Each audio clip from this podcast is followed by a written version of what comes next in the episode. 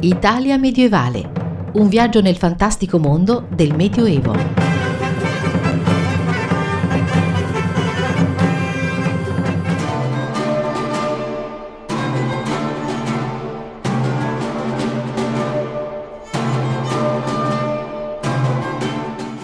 Benvenuti alla duecentosettantacinquesima puntata di Italia medievale, il programma che vi conduce nel fantastico mondo del Medioevo tra eventi, novità, curiosità e recensioni. Un programma a cura dell'Associazione Italia Medievale condotto da Maurizio Calì.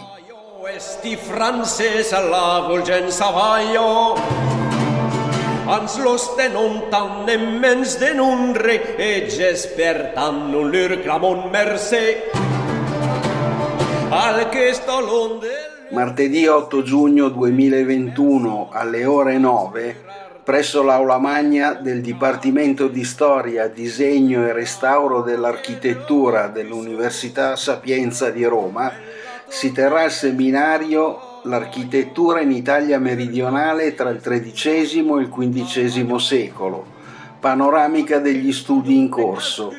L'incontro, organizzato nell'ambito dei seminari duemilaventuno del dottorato di Storia, Disegno e Restauro dell'Architettura, è stato curato da Alessandro Viscogliosi e da, e da Arianna Carannante.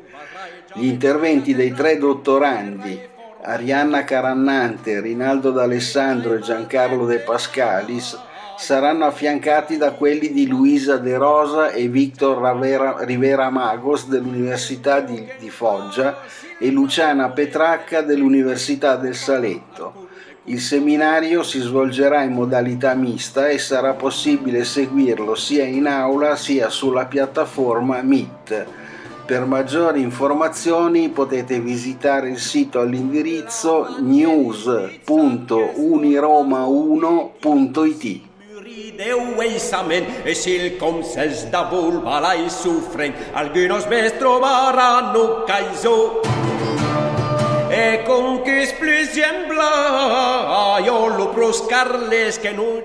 Mercoledì nove giugno duemilaventuno alle ore venti e trenta alla Biblioteca Comunale di Botticino in provincia di Brescia, Enrico Giustacchini, intervistato da Marcello Zane, presenta Il giudice Albertano e il caso del suonatore nella notte, il settimo dei suoi fortunati gialli ambientati nella Brescia medievale, letture a cura dei, cantauto, dei cantalettori. La nuova avventura del giudice investigatore in un medioevo ricco di sorprese, settimo episodio con una ricca appendice storica. Estate del milleduecentoquarantotto, in una notte di luna piena, Rambaldo, mercante di spezie a riposo, viene pugnalato a morte nella sua dimora, sepolta tra i campi e i boschi di Rodengo. Da una finestra della casa di fronte, il vecchio Giona assiste al delitto senza nulla poter fare per impedirlo. Di una cosa però il testimone è certo: l'assassino non è un uomo in carne ed ossa, ma un automa, prodigioso e spietato. Per il giudice Albertano un altro oscuro enigma, un'altra difficile sfida da vincere con la limpida forza della ragione. Per maggiori informazioni potete visitare il sito della Biblioteca Comunale di, di Botticino all'indirizzo www punto facebook punto com slash biblioteca botticino.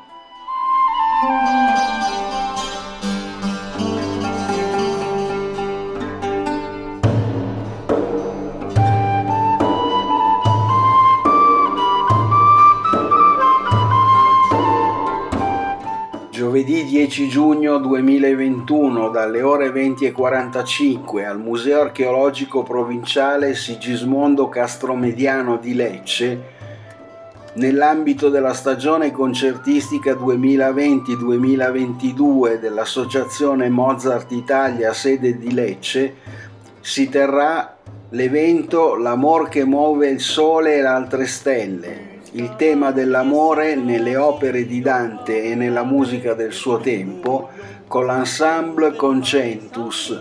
che terrà lettura d'Antis e musica medievale nei settecento anni dalla morte del sommo poeta. Per maggiori informazioni potete visitare la pagina Facebook del Museo Archeologico all'indirizzo www.facebook.com slash page slash museo trattino archeologico trattino provinciale trattino Sigismondo trattino Castromediano.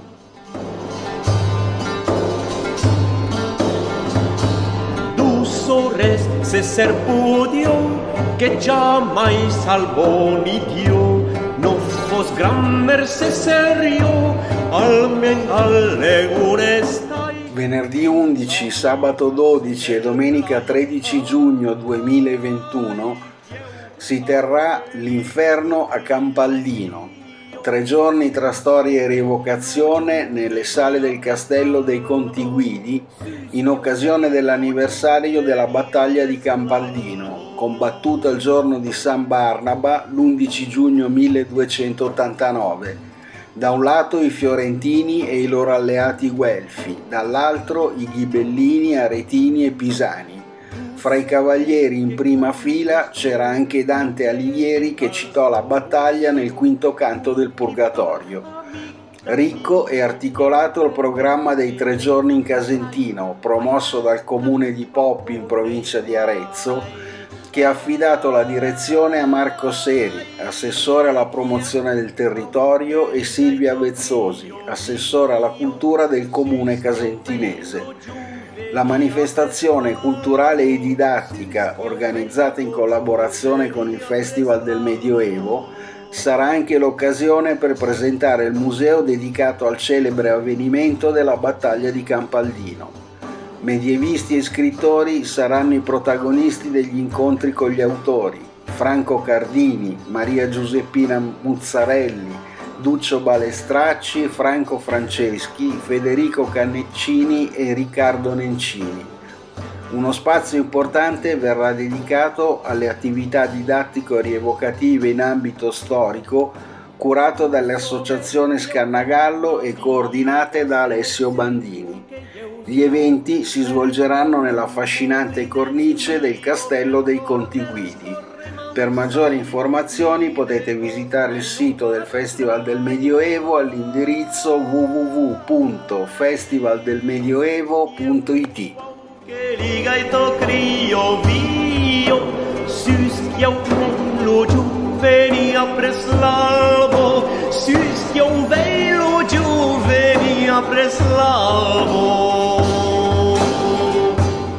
Da venerdì undici giugno fino a domenica tre ottobre duemilaventuno, per i settecento anni della morte di Dante Alighieri, alla Galleria d'Arte Moderna Achille Forlì di Verona è in programma la mostra Tra Dante e Shakespeare, il mito di Verona, a cura di Francesca Rossi, Tiziana Franco, Fausta Piccoli.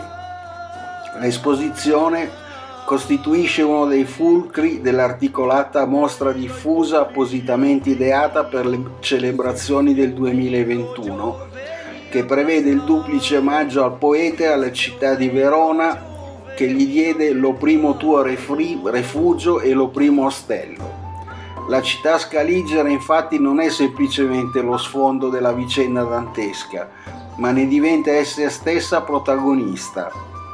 Questa specificità che la caratterizza rispetto alle altre città dantesche viene valorizzata attraverso un itinerario cittadino che, tramite l'ausilio di una mappa cartacea appositamente realizzata, porta il visitatore alla riscoperta di ventuno luoghi, tra piazze, palazzi, chiese, emergenze monumentali in città e nel territorio, direttamente legati alla presenza del sommo poeta, dei suoi figli eredi e a quelli di tradizione dantesca.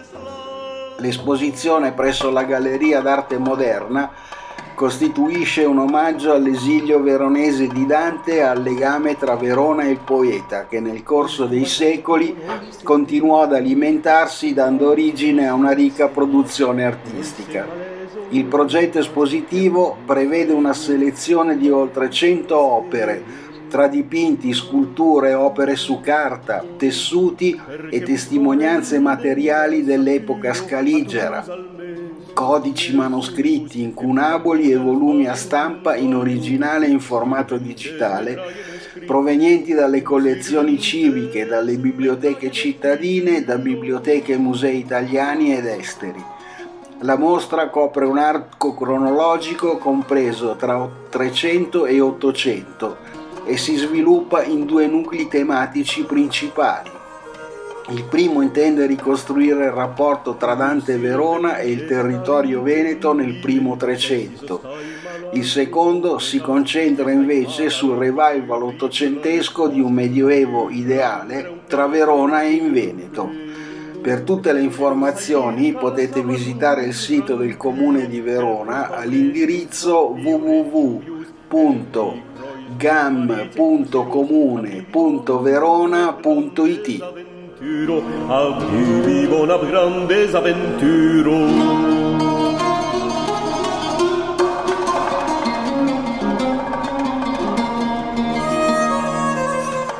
Sabato dodici giugno duemilaventuno dalle ore quindici e trenta a Villa Linterno a Milano si terrà l'iniziativa Milano Città di Petrarca, sorgente dell'umanesimo. Nell'anno dedicato a Dante Alighieri e di riflesso alle tre corone della lingua italiana, l'Associazione Culturale C S A Petrarca Onlus organizza una conferenza a più voci nella dimora milanese del cantore di Laura, Casa Petrarca a Villa Linterno, una delle tappe obbligate per chi vuol conoscere un luogo legato alla riflessione sui classici e all'origine dell'umanesimo. L'umanesimo è un movimento culturale squisitamente italiano. Si può dire sia zampillato da più fonti in diverse località del nostro territorio, sino a confluire nel grande fiume che ha conquistato l'Europa e la cultura mondiale. Milano, grazie alla corte viscontea e alla presenza di Francesco Petrarca nella nostra città per otto anni, è una delle sorgenti più importanti dell'umanesimo italiano. Ogni umanesimo, sorto presso le diverse Verse corsi, corti principesche, ha caratteristiche proprie, cosa che rende onore alla fantasia e alla capacità di elaborazione dei nostri umanisti. L'umanesimo lombardo è improntato ad un sottofondo religioso che lo caratterizza e lo rende unico. Nella conferenza si illustrerà anche il gemellaggio tra le dimore stabili del poeta, condiviso dalle associazioni e istituzioni che le rappresentano. Questo percorso comune, le vie del Petrarca, quasi un novello laico cammino di Santiago, ha tutti i requisiti per essere un itinerario culturale internazionale alle fonti del precursore dell'umanesimo.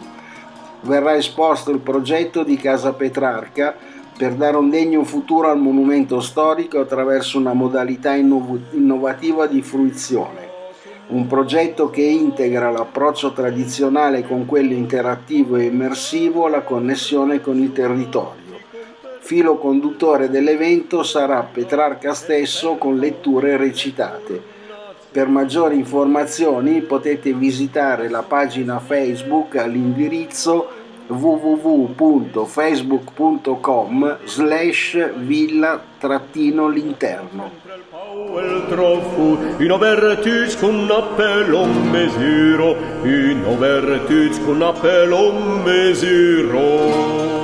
Termina qui la duecentosettantacinquesima puntata di Italia Medievale, il programma che vi conduce nel fantastico mondo del Medioevo tra eventi, novità, curiosità e recensioni. Un programma a cura dell'Associazione Italia Medievale condotto da Maurizio Calì.